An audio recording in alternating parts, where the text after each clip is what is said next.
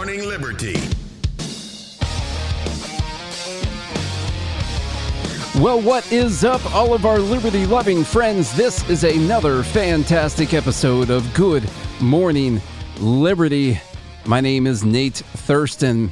I think I'm the co host of this show, or I'm the host. We have no idea which one it is because I'm by myself again today. I did speak with Charlie beforehand. He is very sorry. At least he said those words. Uh, but what do you, I mean, what do you make of someone who just says that they're sorry and then nothing ever changes? You know, I, I don't know what you guys think, but Charlie should be back. He should be back tomorrow. I thought he was going to be here up until about half an hour ago. So a few of these things, I didn't really come up with stuff that I want to say because I was like, Charlie's going to have to come up with what he has to say during that. But anyway, we're doing a special dumb bleep of the week because we had so many dumb bleeps this week that we would not have been able to go through all of them tomorrow. And these deserve to be talked about right now. This needs to happen. We didn't do an episode yesterday because I was super busy working on stuff for the trading class. And so we put out an episode of Words and Numbers. Go back and listen to that. That is a, a podcast that everyone needs to go subscribe to. It's just my my favorite one. I make sure I never miss an episode. So go back and listen to that episode follow their podcast, all that. We're really appreciative that they allowed us to put one of their episodes up on our channel yesterday. So we're doing a normal dumb bleep of the week, and we're also going to do one tomorrow because there is so much stuff to talk about. We're going to get going with number one. And number one, as you know, Representative Congresswoman Liz Cheney was defeated handily. I mean, destroyed out there in Wyoming and she had some words to say about it in her concession speech that were hilarious. So why don't we go ahead and start off with what she had? Yeah, they called it with like 5% of the vote in. And she lost by, well, she ended up losing by 40 points. It, it was ridiculous. It wasn't even close. And so we're going to play uh, what she had to say afterwards, which was completely nuts. And it just shows you how full of themselves these people are. Let's see what she had to say. We'll talk about this whole saga taking place right now. The great and original champion of our party, Abraham Lincoln, was defeated in elections for the Senate and the House before he won the most important election of all.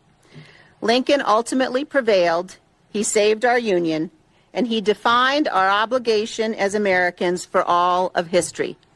Speaking at Gettysburg of the great task remaining before us, Lincoln said, that we here highly resolve that these dead shall not have died in vain. That's that's enough of that.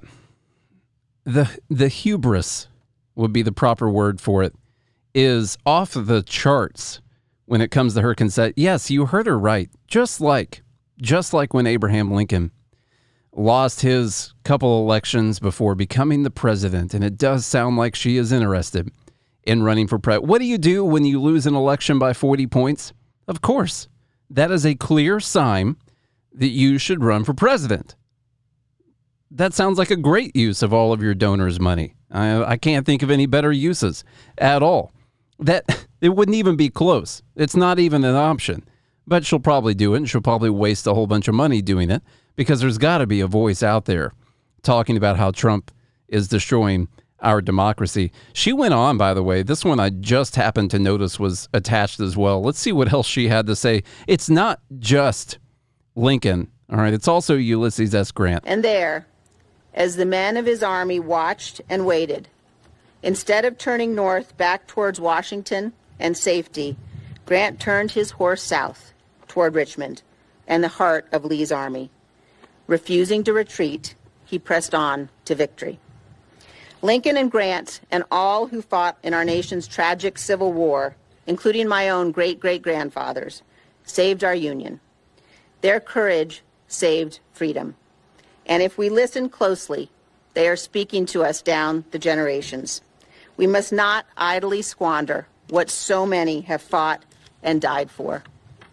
America has meant so much to so many because we are the best hope of freedom on earth. Just wow, you know. I don't really know what to say about it, but not only is she like Lincoln, but this battle, this courageous battle against Trump and the people like him. It's a lot like when Robert E. Lee uh, was down there doing what he was doing. And, and the people fighting against this, they're just like Ulysses S. Grant and they're just like Abraham Lincoln. Now, there's some good things and some bad things to say about Abraham Lincoln. We don't have to go into all of that. He wasn't exactly the perf- the most perfect president that there ever was.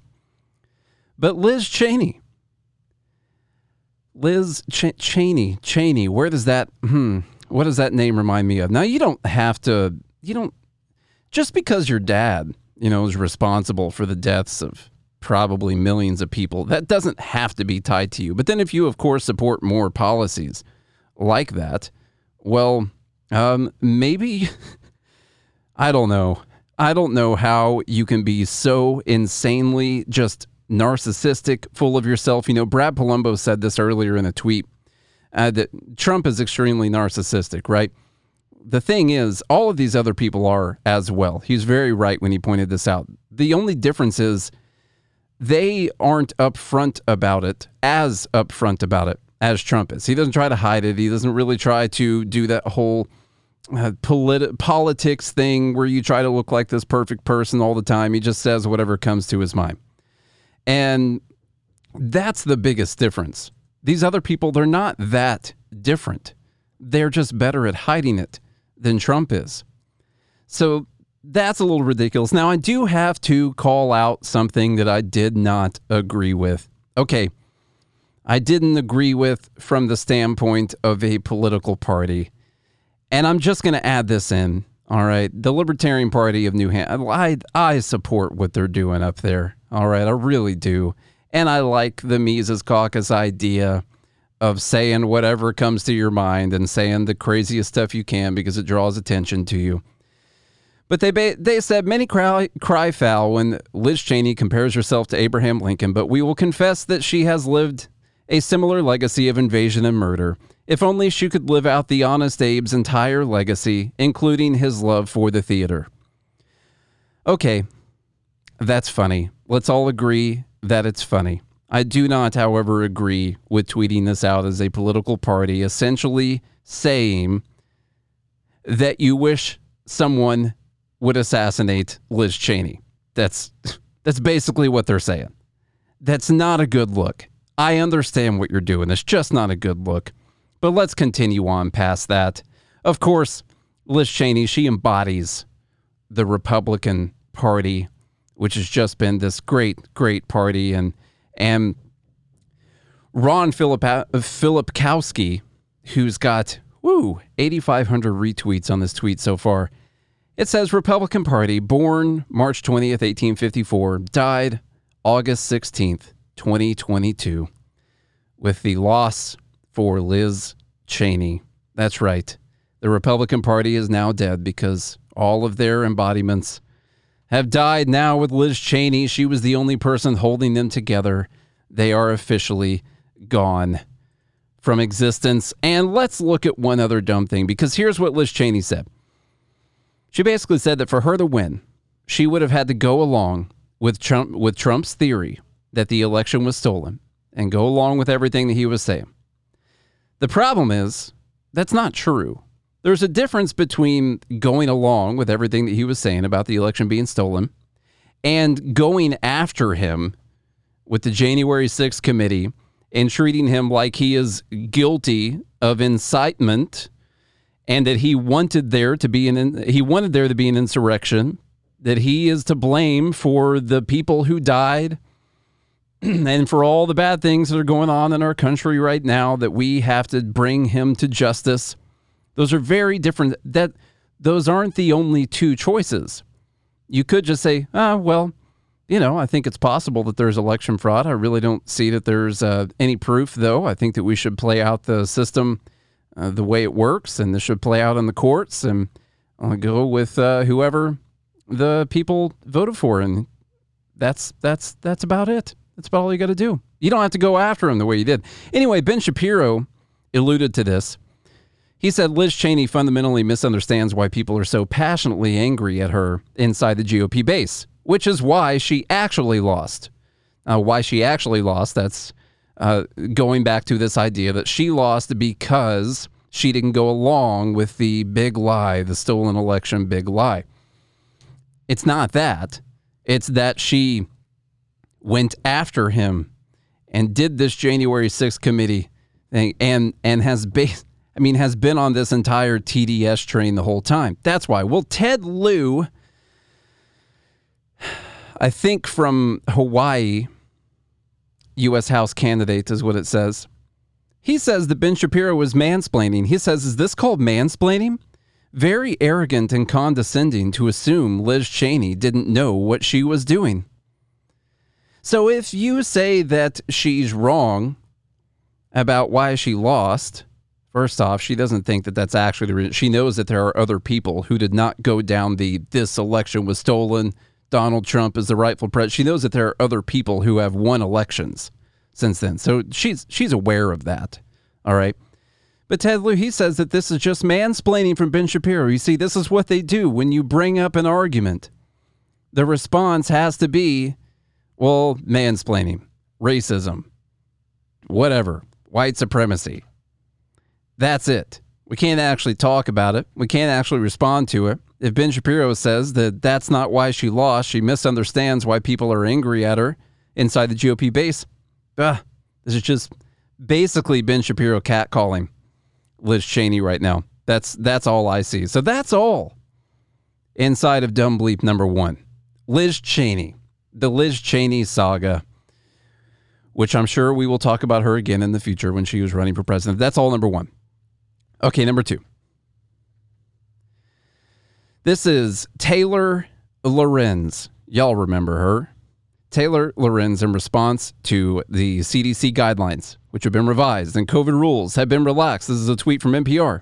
The new guidance lists the requirement to quarantine if exposed to the virus, de emphasizes screening people with no symptoms, and updates all of your COVID rules. They basically caught back up to where we all were a couple of years ago. Well, Taylor Lorenz, she's not happy about it. She says, literally, what is the plan for high risk slash medically vulnerable and disabled people? Just let us die while the world marches on like WTF. Dumb bleep number two, Taylor Lorenz. So the plan is just to let us die. The plan is for you to do what you do about every single other virus that there is out there because COVID is not the only one. Uh, there are other things that exist, and we have lived with them for quite some time, and we have not quarantined. We have not required people to quarantine every time they get sick or people to wear masks every single time they go out in public. Yes, it will be like everything else. What is the plan for the high risk and medically vulnerable? Well, none of these plans worked in the first place. The plan is for those people who know what their vulnerabilities are to do what they do all the time in response to other things that are always circulating in the environment. That is the plan. I'm sorry, Taylor. Don't cry. Okay, whoa, look at that picture. Here's Dumb Bleep number three. This thing came out of nowhere. Uh, just in case you're wondering, this picture is of a baby breastfeeding. If you're listening on the podcast right now, go watch on YouTube if you would like to. This comes from Slate. Yes, this comes from Slate, and they say we need to stop calling breastfeeding natural. It is well past time. We need to stop calling breastfeeding natural. Well, what's the problem with calling breastfeeding natural? That picture is distracting I'm just going to say, I'm going to look at this article. Public health advocates often use the phrase natural in their attempts to promote breastfeeding. But as a public health strategy, this use of natural may not be ver- a very wise move at all.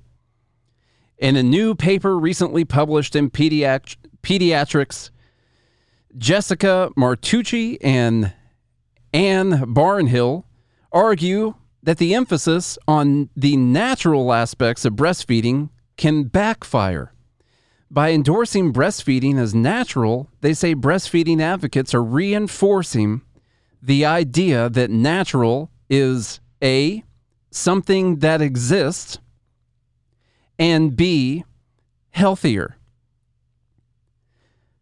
they're reinforcing the idea that natural is A, something that actually exists, and B, healthier. By setting up this dichotomy, this false dichotomy here, these pro breastfeeding campaigns might serve as unintentional fodder for concerns against unnatural interventions like vaccinations. That's right. Quote The idea of natural invokes a sense of purity, goodness, and harmlessness.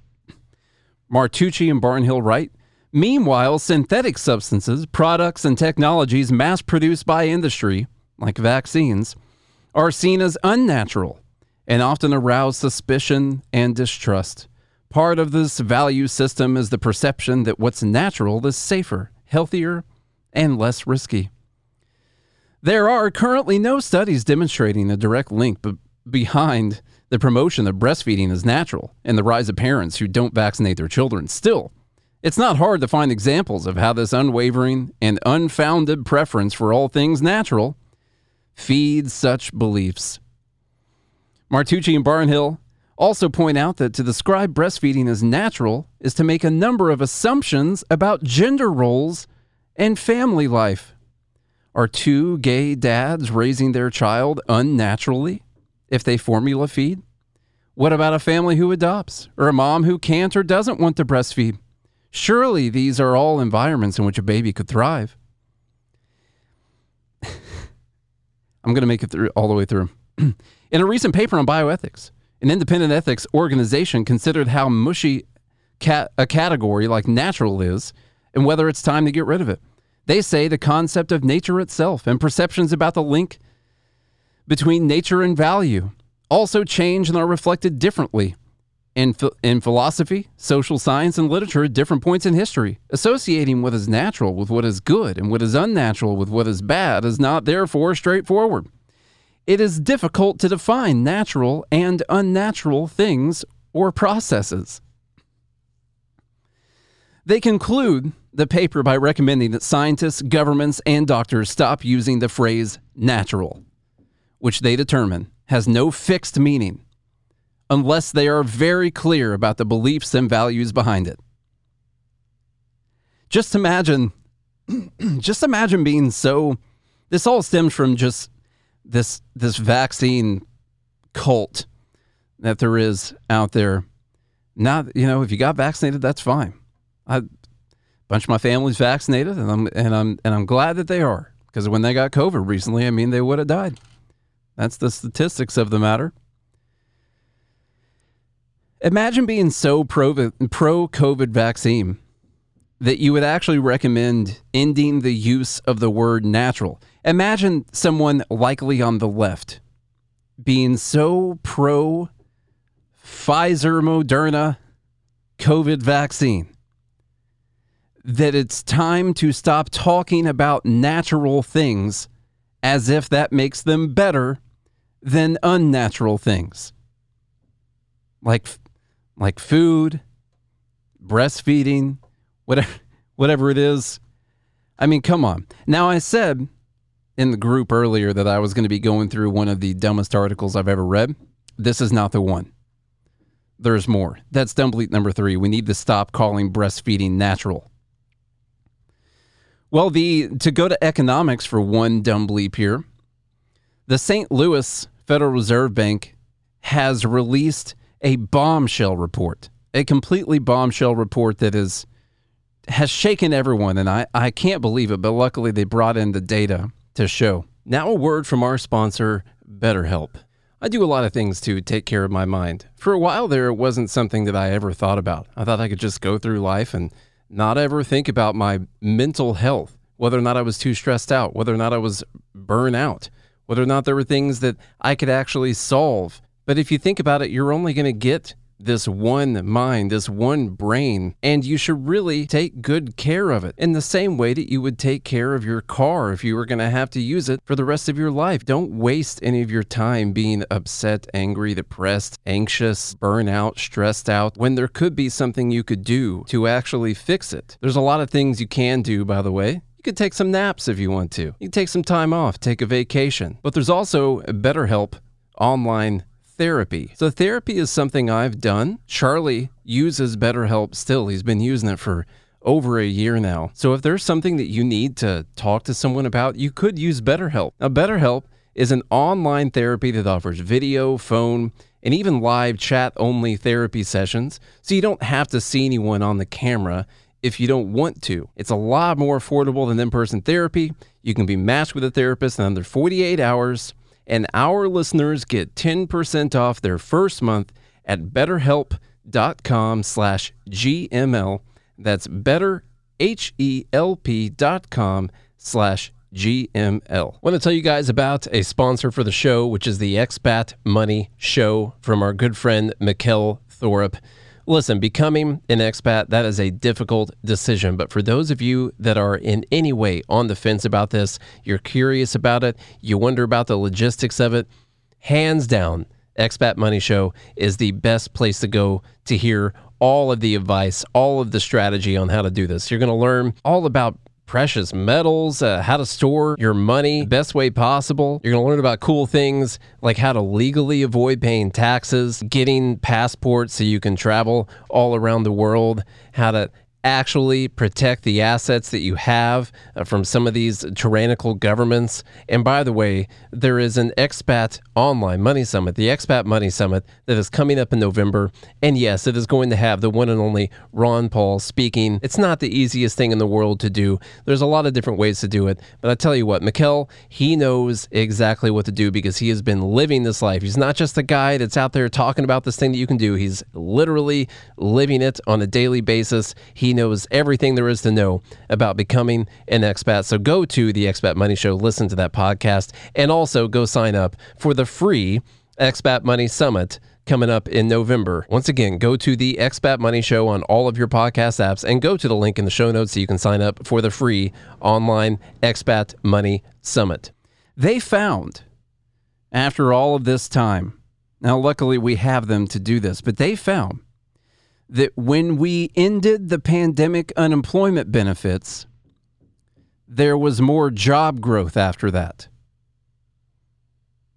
Who, I mean, who could have seen this coming? And like I said, thank God we have the St. Louis Federal Reserve Bank out there doing this type of research, or we would have never understood this extremely complicated economic reality. Beginning in May 2021, 26 U.S. governors announced that their states would end some or all participation in the pandemic related emergency unemployment benefits ahead of the federal program's September expiration. At the time, some of those governors echoed the concerns of business owners in their states that said that the benefits were contributing to difficulties filling job vacancies, which were nearing all time highs. 24 of the 26 states halted their participation between June 12th and July 3rd. The programs were historic, extending the number of weeks individuals could receive benefits, adding $600 per week, which was later reduced to 300 to recipients' baseline benefits and expanding program eligibility to contract and gig workers who would otherwise not be covered. Many recipients of these enhanced benefits saw more than one for one replacement rate on lost earnings. That means that they were making at least the same or more as much as what they were making when they were working. By contrast, your typical unemployment benefits might replace 40 to 50% of whatever your lost earnings were. The act of halting by a state was, on average, associated with a substantial rise in employment and a substantial decline in the number of unemployment insurance recipients relative to the other months. These observations led us to the conclusion that halting benefits stimulated employment. This gets its dumb bleep because this is so damn obvious. And I'm a little annoyed that they had to spend all of this time doing this study, but I am glad that we finally have some numbers to back it up. It turns out that when you can make the same or more when you're not working, or sitting at home and not working, or taking care of kids, which is a lot of work, I'd rather be working it turns out that you're less likely to go out and try to get a job where you would end up making less money. I don't know. That's kind of weird. It's shocking, really. Who would have ever thought that that was a thing? That's number four. Okay. number five. Here's the here's the uh, here's the one. Here's the article. We're gonna read through this article. I'm gonna try to read as far into it as I possibly can without laughing or without my head exploding on camera because then I wouldn't be able to upload the episode afterwards. That would be a problem. From MSNBC. The loss of Roe v. Wade directly serves white supremacist extremist goals as long as it is white babies who cannot be aborted. This seems like a topic that we really, really need to dig into because it's a huge issue. Reports late last month of the arrest of a former Marine with ties to a neo Nazi group highlight the dangerous and somewhat convoluted relationship between white extremists and the state of reproductive rights in the United States. The man was reportedly spearheading a mass murder of minorities and a mass rape of white women to increase the production of white children, according to the Rolling Stone, who never, never, never lies about anything. I'm not saying it didn't happen. I'm just saying cite someone else. The horrific revelations are a reminder that white supremacy, male supremacy, and violent extremism go hand in hand. Minorities and white women. Minorities and white women are targets of an ideology that both seeks to reduce non white populations and to increase white ones. For this and other white supremacist extremist groups, the mass murder of minorities and the mass rape of white women are twin goals oriented toward maintaining a white majority nation. I mean, really, from him, I'm just saying, we'll just cut in here for a minute. From MSNBC, how did I possibly have higher standards, higher expectations for MSNBC? I mean, I understand like Slate doing something like this, or Vox, or whatever, or Mo- what is it, uh, Mother Jones. But really, MSNBC, come on. These groups fear possible declining white birth rates and think demographic change is part of an orchestrated plot to end the white race. That's right, T Dub. Don't forget about the Huffington Post. This creates considerable contradictions when it comes to women's reproductive rights. Abortion is seen by white extremists as part of the so called white genocide plot. And in that sense, reproductive rights are a part of their white extinction anxiety. The loss of Roe versus Wade in this scenario directly serves white supremacist extremist goals as long as it is white babies who cannot be aborted. Is anyone, anyone in a position of power in the government, has anyone ever mentioned the possibility that white babies cannot be aborted, but we should allow abortion for everyone else. Really, has anyone thrown that out there as an idea? I'm not talking crazy people on 4chan. How seriously of a problem is this? Because it seems to me like what they're trying to do is scare the hell out of people. That's really what it seems like they're trying to do. But I'm going to give them the benefit of the doubt. Let's assume that this is a widespread issue that a lot of people really support. They really want to outlaw abortion for white people, but allow abortion for people who aren't white. Yeah. As NPR has reported, prominent white supremacists have at times called for abortion to be banned only for white women before it to be accessible and even free for women of color. The same contradictions hold true for rape. While the rape of white women by non white men is used to generate outrage, rape is seen by some on the far right as acceptable, even desirable, if it produces white babies. This is where the state of reproductive rights in the U.S. post Roe becomes especially chilling. Justice Samuel Alito's opinion reversing Roe v. Wade referred to data from the CDC describing an insufficient domestic supply of infants to meet demand for in- infant adoption. He also cited ACB's December reflection during oral arguments that forced pregnancy is not a meaningful hardship because unwanted babies can be surrendered through the safe haven laws. These kinds of justifications for dismantling reproductive rights reduce women to vessels charged with producing babies for the good of the collective. Just to be on the pro life rebuttal to that argument, it does not reduce them to vessels that are charged with producing babies it would be vessels charged with carrying the babies that you uh, produced, as long as we're not talking about any kind of rape, of course. But I just wanted to do that. Yeah. It's not a stretch to see how this frame benefits white supremacist extremists, their obsession with demographic change, and their desire to increase white birth rates. It also explains why some white supremacists call to allow free and unrestricted access to abortion for non white women. The former Marine arrested had allegedly written the group plan to conduct both mass killing of minorities and mass rape of white women in order to create a white ethno state, describing rape as an extremely effective tool against our many foes. Groups like these are fringe extremists who vi- whose violent plots clearly constitute terrorist action, but in the post Roe world, a plot to force women to become pregnant takes on a whole new meaning. Amid near constant revelations of white supremacist extremists and other far right plots in this country over the past few years, we've seen far too little U.S. government energy dedicated to combating the threat of white supremacist extremism. Yeah. Yes, this is an opinion piece uh, for sure. You know, we I try to say when something's an opinion, uh, but I don't always do that. But this is an an opinion piece from MSNBC and the author uh, Cynthia Miller Idriss, MSNBC opinion columnist.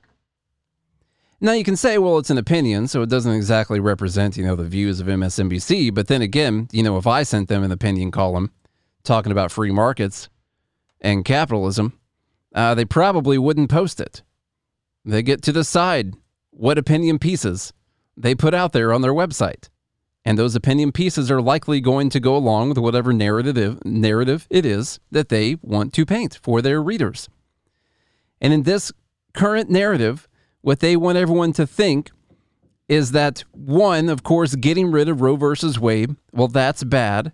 But also, there's the looming threat of white supremacist rapists who want to rape white women to create more white babies, outlaw abortion for only white women, and allow abortion for uh, minorities, and that this is an actual thing that people should be worried about and deserve to be on the front page of their website when I was looking it over for Dumb Bleep Ideas today.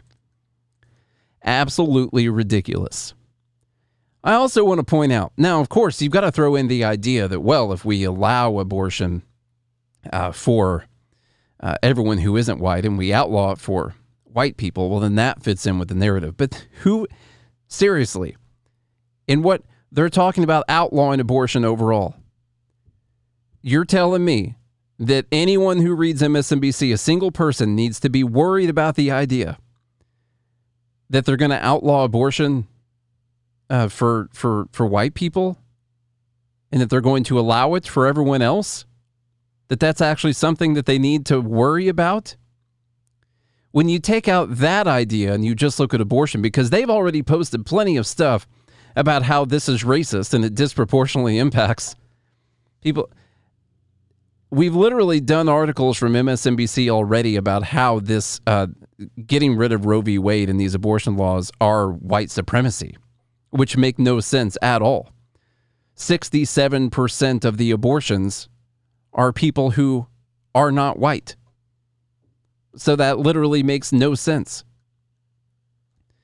Um, let's see, black non Hispanic, that makes up almost three times the rate of abortion than white people. So actually, outlawing abortion, if you truly didn't have any abortions and everyone had to have their kids, would end up with the percentage of white population declining as it relates to the rest of the country. That's what it would actually end up with. So that narrative makes no sense at all. I just want to say it makes no sense. That's dumb bleep number five. Completely ridiculous from MSNBC. The Socialist Party of Great Britain. We're friends. We hang out. We'll throw one in from them. By we're friends, I mean I respond to their stuff. They respond back. And I ask them questions until we get to the exact same point every single time and then they quit responding because they don't know what to say back to it. But they say capitalism is the nefarious cycle of endless growth and expanding markets for the ceaseless accumulation of capital to provide profits. Without continuous growth, there's a crisis. Consequently, the needs of humans in our natural environment, natural, who says that's even better. The needs of humans and our natural environment take second place to this imperative. Capitalism is the cycle, nefarious cycle of endless growth and expanding markets. That's right. That is entirely correct. You know what the opposite of that would be? Socialism, communism, all the other badisms that there are, no growth. They're actually arguing that growth is a bad thing.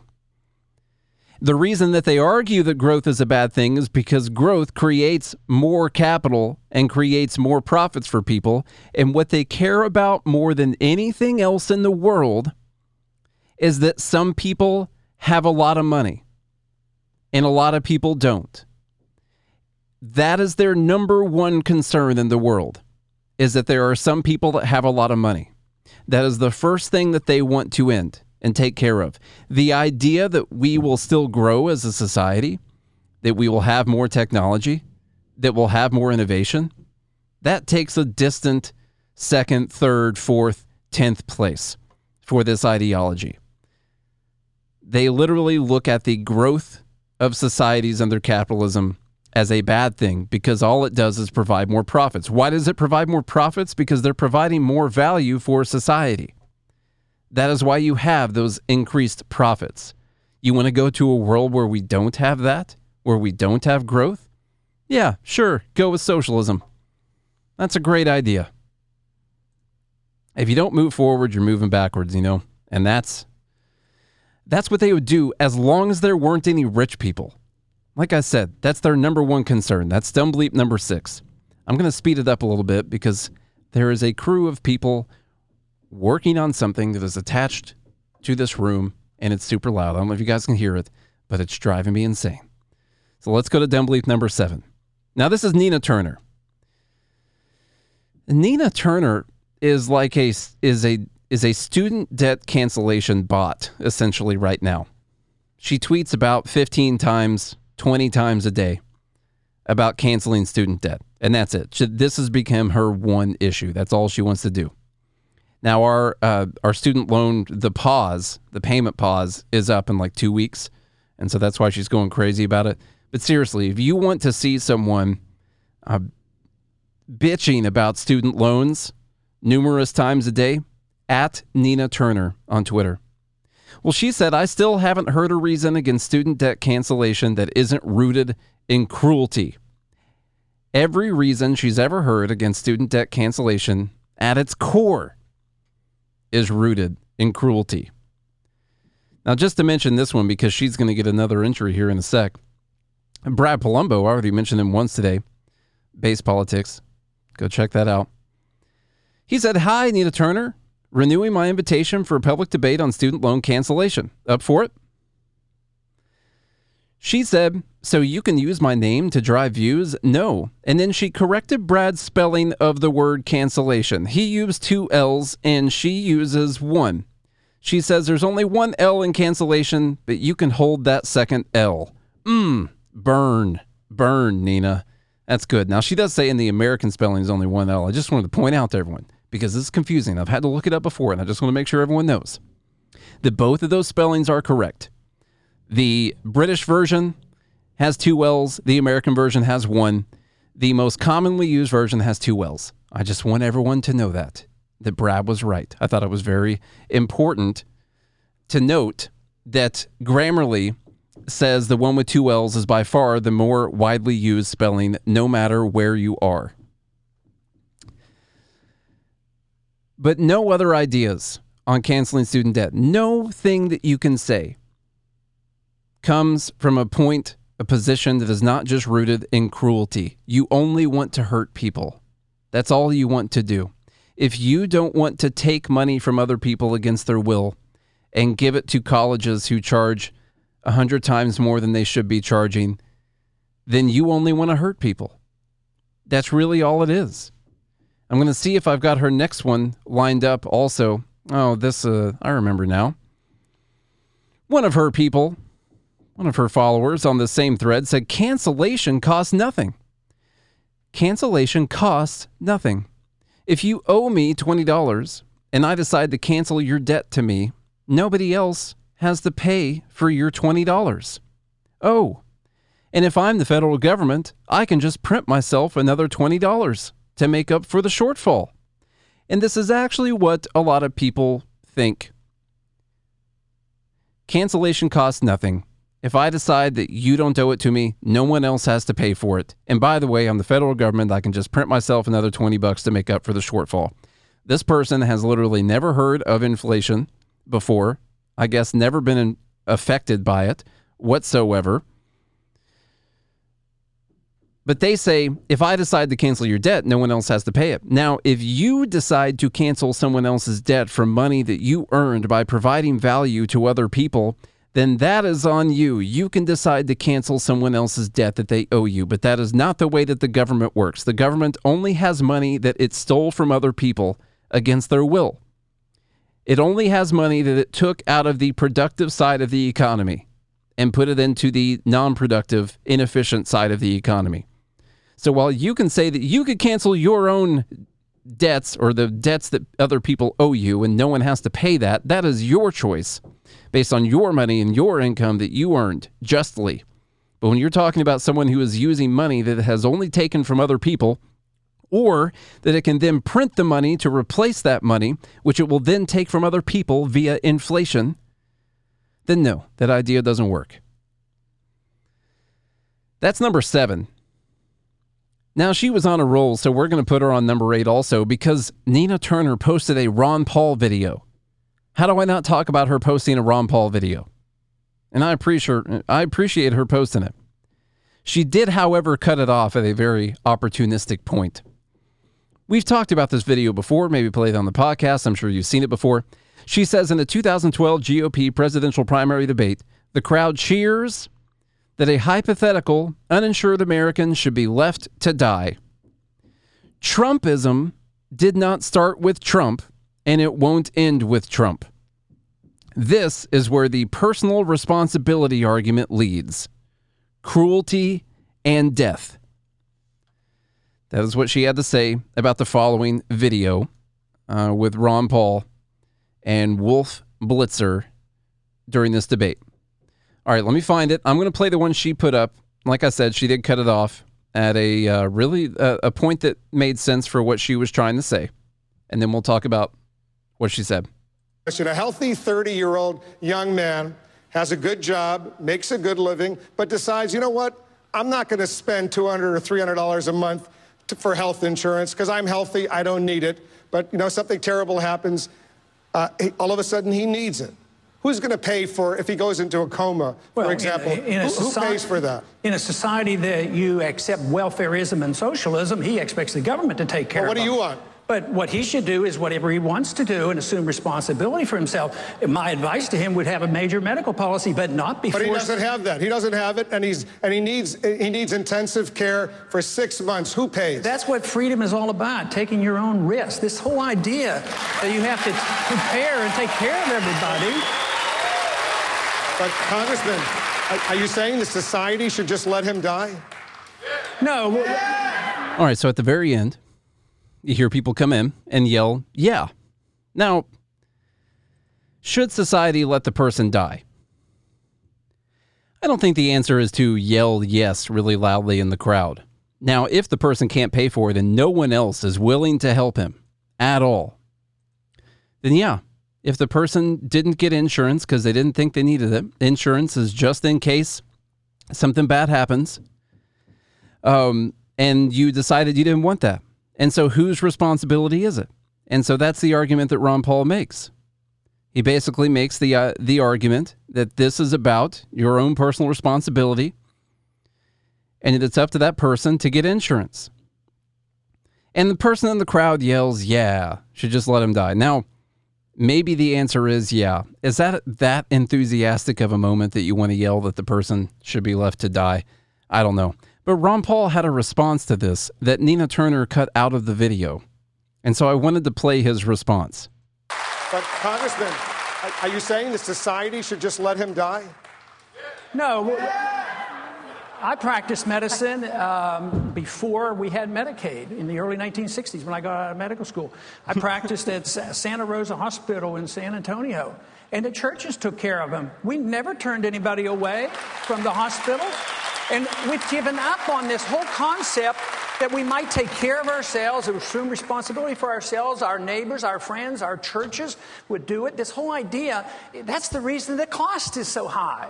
The cost is so high, we cause a dump it on the government, becomes a bureaucracy, it becomes special interest, it kowtows to the insurance companies and the drug companies. Then on top of that, you have the inflation. The inflation devalues the dollar. We have lack of competition. There's no competition in medicine. Everybody's protected by, by licensing. We should actually legalize alternative health care, allow people to practice what they want. Now, I wonder why the version of that clip that Nina Turner put up uh, didn't have Ron Paul's response in it. Do you think maybe she just found the video where it cut off with the person yelling, yeah? Or do you think she intentionally cut it off so you couldn't hear Ron Paul's response? Because he says no. He said, I practice medicine before we had Medicare, and we never turned anyone away. The churches would take, would take care of people, the hospitals will take care of people. And it was a good response. And he talks about personal responsibility. But she says that this is where the personal responsibility argument leads cruelty and death. And of course, she left off the part where he said, no, that wouldn't happen. This is what would happen. So that's pretty ridiculous. And she also, in a video of Ron Paul talking in a debate, says that this was Trumpism. Yes, you know, Donald Trump very, very into that whole medical deregulation thing, of course. All right, Nina, we're done with you. Let's go to number nine. We have to mention it.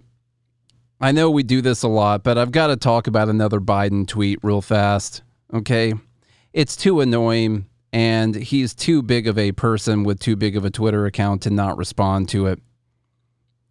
He is the he's the president. He's the guy. I mean, of course, he didn't tweet this, but since the start of my presidency, my economic plan has helped create 9.5 million jobs, reach a 50 year record low unemployment rate, and achieve 0% inflation in July.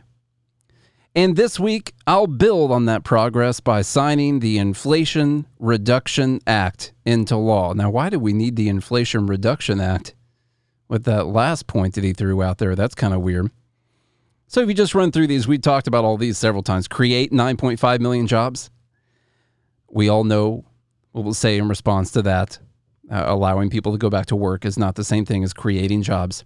Reach the 50 year record low unemployment rate uh, go back to the episode we released yesterday, which is from a podcast called Words and Numbers, where they talk about the problem with the unemployment rate. But you know what the problem is. When you're not looking for a job anymore, you're not unemployed. What a ridiculous number. But okay, 50 year record low unemployment rate, that's fine. And achieve 0% inflation in July. I'm surprised he actually put that part in there, but he really is still spiking the football, still bragging about the 0% inflation in July. One might ask, well, what was the inflation in all the other months? Uh, you've been president for 18 months.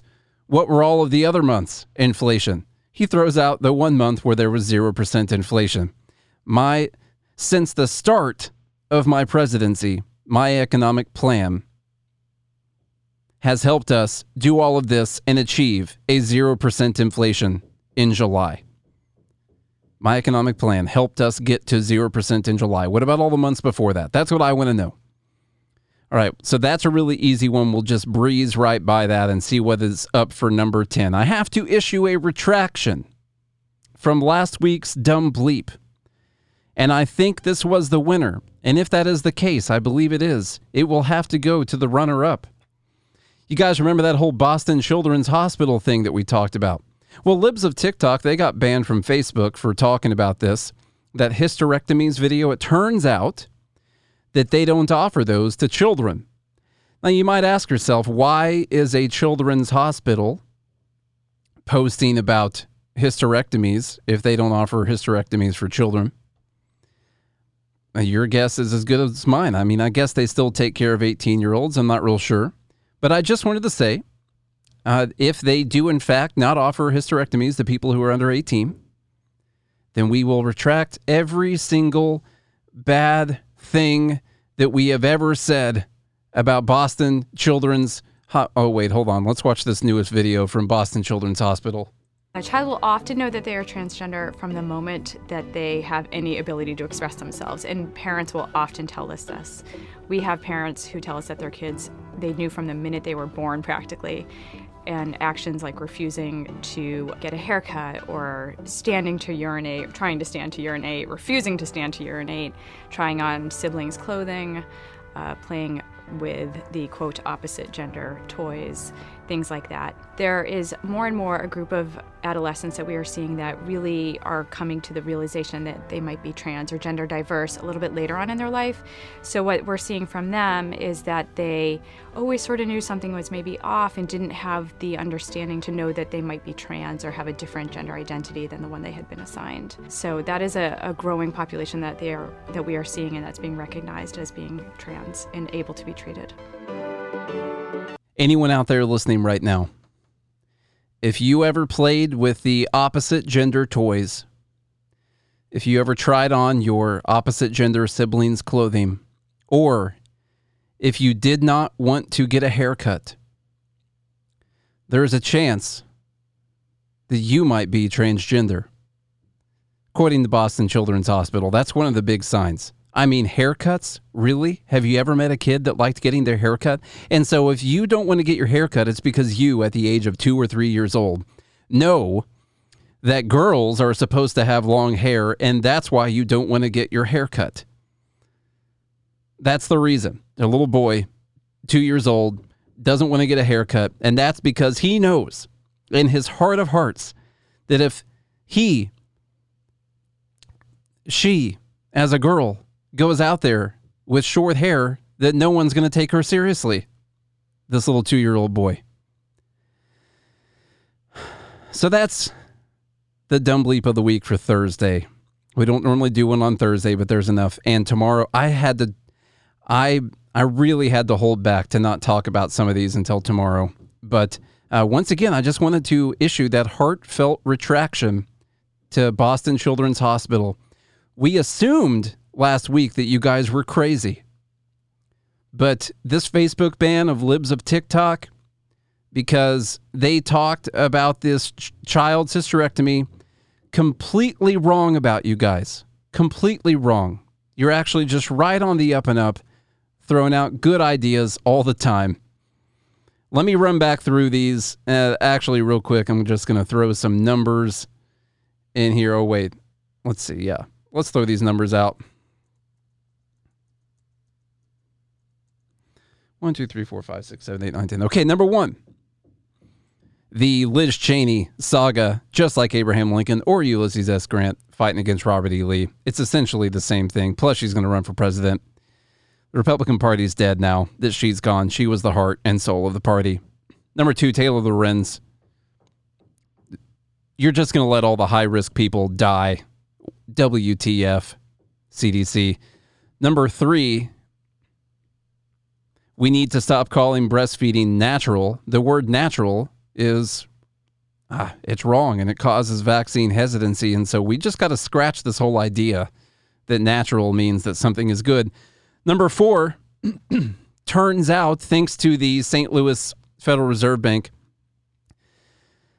Just bombshell right here that ending the unemployment benefits for the pandemic uh, actually had job growth. Number five, the loss of Roe v. Wade is serving white supremacist extremist goals. From MSNBC. Number six, the Socialist Party. That darn growth that you see under capitalism, we have to stop it. It just helps people get richer. Number seven, Nina Turner hasn't heard a single thing against student debt cancellation that's not cruelty. And we're going to add on to that. Number eight, this whole response to this Ron Paul video that was selectively edited, his really good response out of it. Number nine, President Biden achieved his economic plan, helped us achieve a 0% inflation rate in July. I just want all of you guys to know about that. That's number nine. And number 10, Boston Children's Hospital completely rational, completely sane. We're very sorry, but also take that video that we just played into consideration.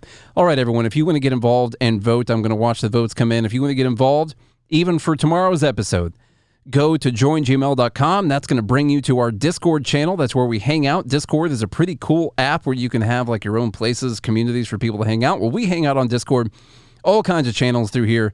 We got our live chat going. We got Dumb Bleep of the Week going people can post their origin stories in here. We got a videos channel. We got news stories. We got memes. We got white pill news. A bunch of other stuff in here. People hanging out. We got a fine group on both sides of the Chuck versus Nate spectrum out there at joingml.com. It's only six bucks a month. Come on, six bucks a month. Jeez. Get your votes in, everyone. Get your votes in. Let's see what you got. Color neutral, thumbs up is the only thing that we're going to accept. Once again, everyone go to joingml.com. We got a new advertiser coming on, so you guys are going to be hearing about that pretty soon. And I have to tell you, this is not an official advertisement because I'm not going to do any read or anything like that. Go check out the Expat Money Show with our buddy Mikkel Thorup. He's been on the show a couple times before. If you're interested in getting away from this hellhole of taxation that we live in right now, and also if this episode got you down, you might want to go to betterhelp.com slash GML. Let's see who the winner is. It looks like it's going to be the breastfeeding isn't natural, or we need to stop calling it natural article that we read earlier from slate.com. That's going to be the winner. Breastfeeding, stop calling it natural. In fact, we have to stop using the word natural. It first off, it's probably racist. It's it, it conforms to the these gender ideologies that people have. You know, the ones where they think that there's just two genders and that people are born a certain gender. So it conforms to that when talking about breastfeeding, of course. And so overall, we have to stop using the word natural because we've made natural seem like it's a good thing. And that's very dangerous for the bottom line of Pfizer and Moderna. All right, everyone. Thank you for hanging out today. I'm sorry Charlie wasn't here. I hope he is here tomorrow. If he isn't, I'll still be here because I'm always here. If you enjoyed the show, hit follow, hit subscribe, hit like, leave a rating and review. Tell the friends, the family, the children that they need to listen to this podcast every single day of the week. If you do all that, we'll be right back tomorrow for another dumb bleep of the week. Until then, have a good day and a good morning. Liberty.